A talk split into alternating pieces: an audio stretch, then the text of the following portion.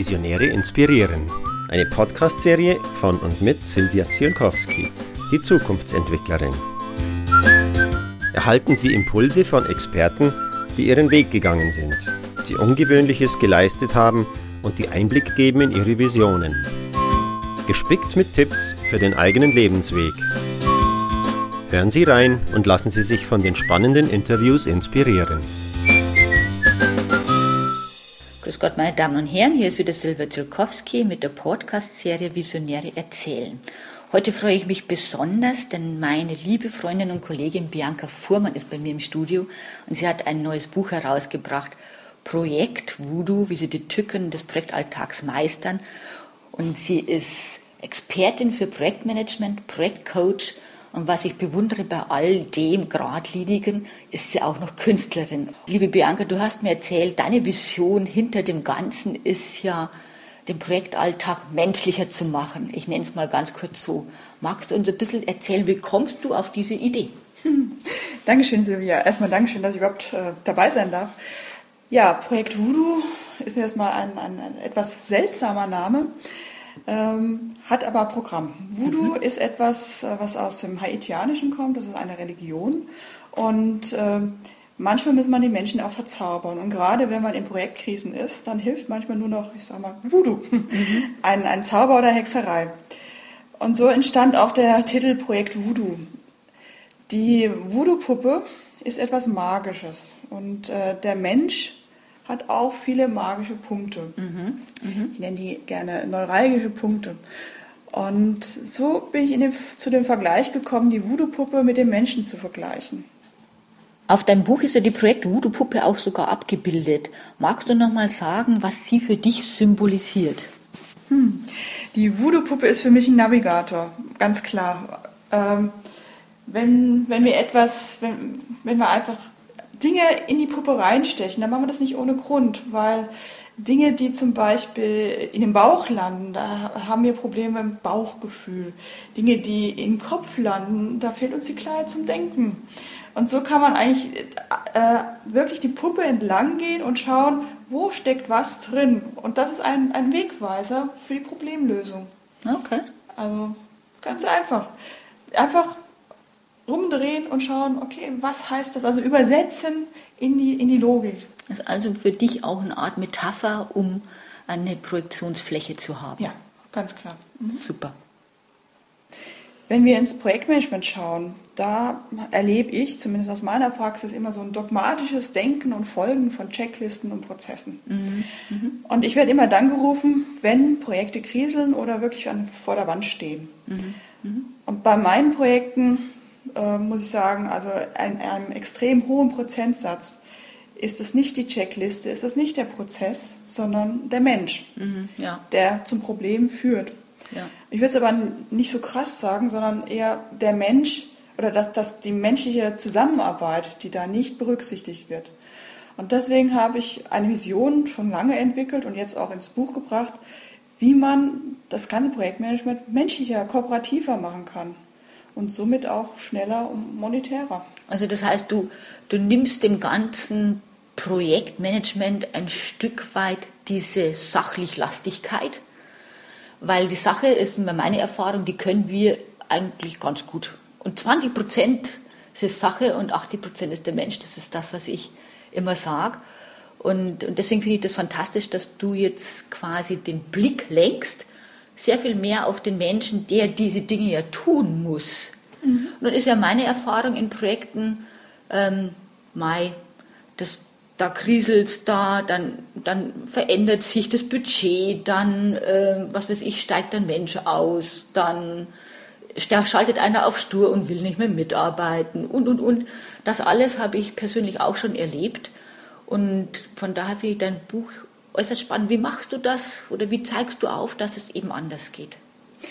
Das ist relativ einfach. Ähm, wir versuchen uns vermeintlich Sicherheit zu geben, indem wir sagen, okay, ich muss jetzt stur nach Prozess XY arbeiten, weil äh, ich bin da zertifiziert und das muss so laufen.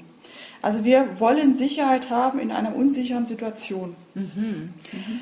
Und was wir dann auch nicht tun, wir, äh, wir vertrauen unserer eigenen Intuition nicht. Das heißt, wir wissen, unser Bauchgefühl weiß schon ganz lange, also ich hätte da schon letzte Woche eigentlich reagieren müssen oder letzte Woche war eigentlich schon die Ampel auf Rot, aber ich habe sie jetzt erst auf Rot gestellt. Also wir wissen es innerlich ganz schnell, aber äh, von, von, vom reinen Sicherheitsdenken und auch wie wir auftreten, sind wir natürlich knallhart und sagen, nein, wir müssen so, so lang gehen.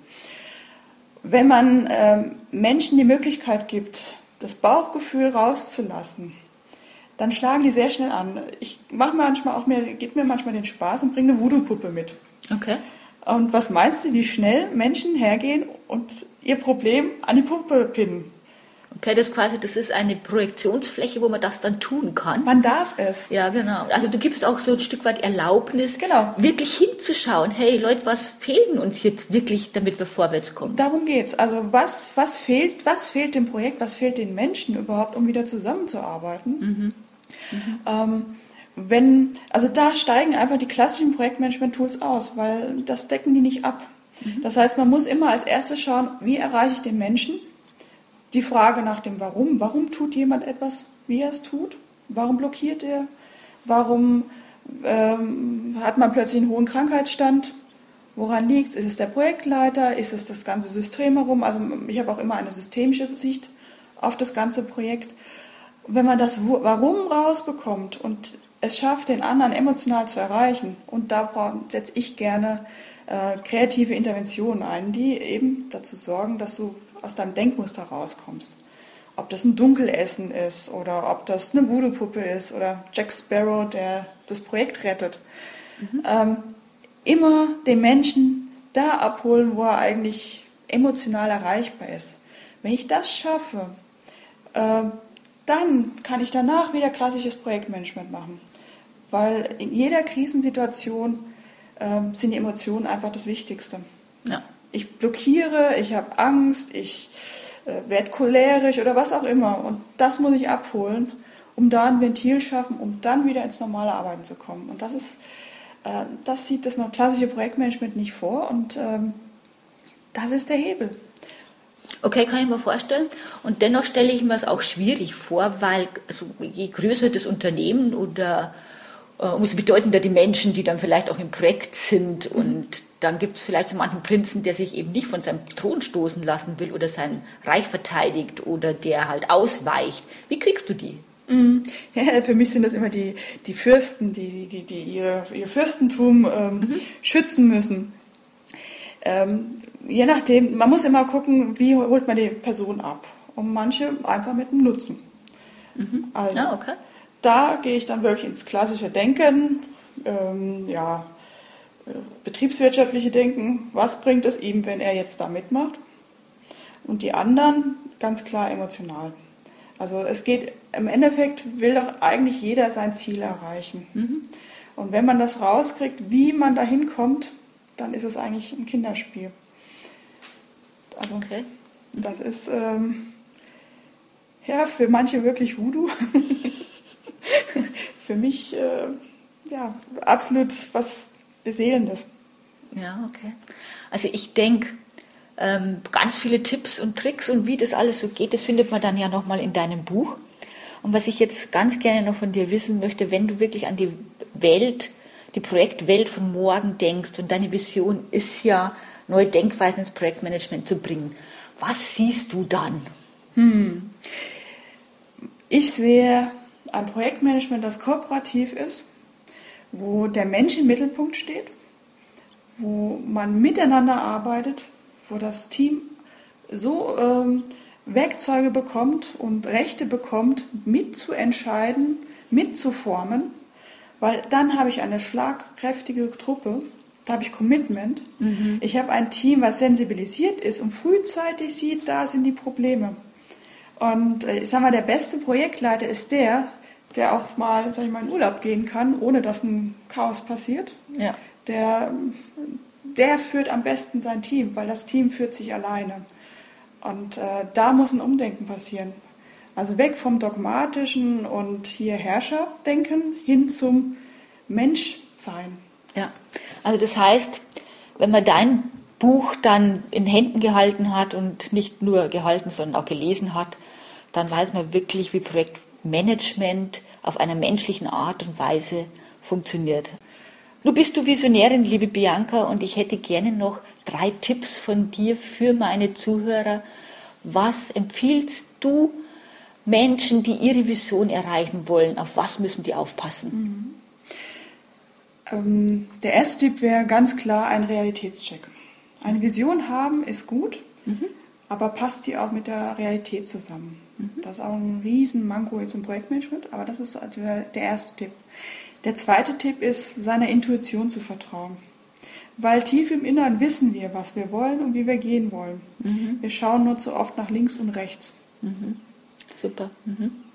Und ähm, der dritte Tipp ist Zielstrebigkeit. Es wirklich zu tun, zu machen, umzusetzen, egal was für ein Wind einem entgegenweht. Machen, tun. Ja, super trifft sich sehr mit meiner Überzeugung, wie Visionen funktionieren. Und ich danke dir sehr, sehr für deine Einschätzung und auch für das Interview. Meine Damen und Herren, das war wieder die Podcast-Serie Visionäre erzählen mit Silvia Zulkowski und diesmal mit Bianca Fuhrmann. Bis zum nächsten Mal. Auf Wiederhören. Das war die Podcast-Serie Visionäre inspirieren von und mit Silvia Zielkowski, die Zukunftsentwicklerin die besondere Interviewserie mit Impulsen und Inspirationen für die eigene Vision. Bis zum nächsten Mal, wenn es wieder heißt, Visionäre inspirieren.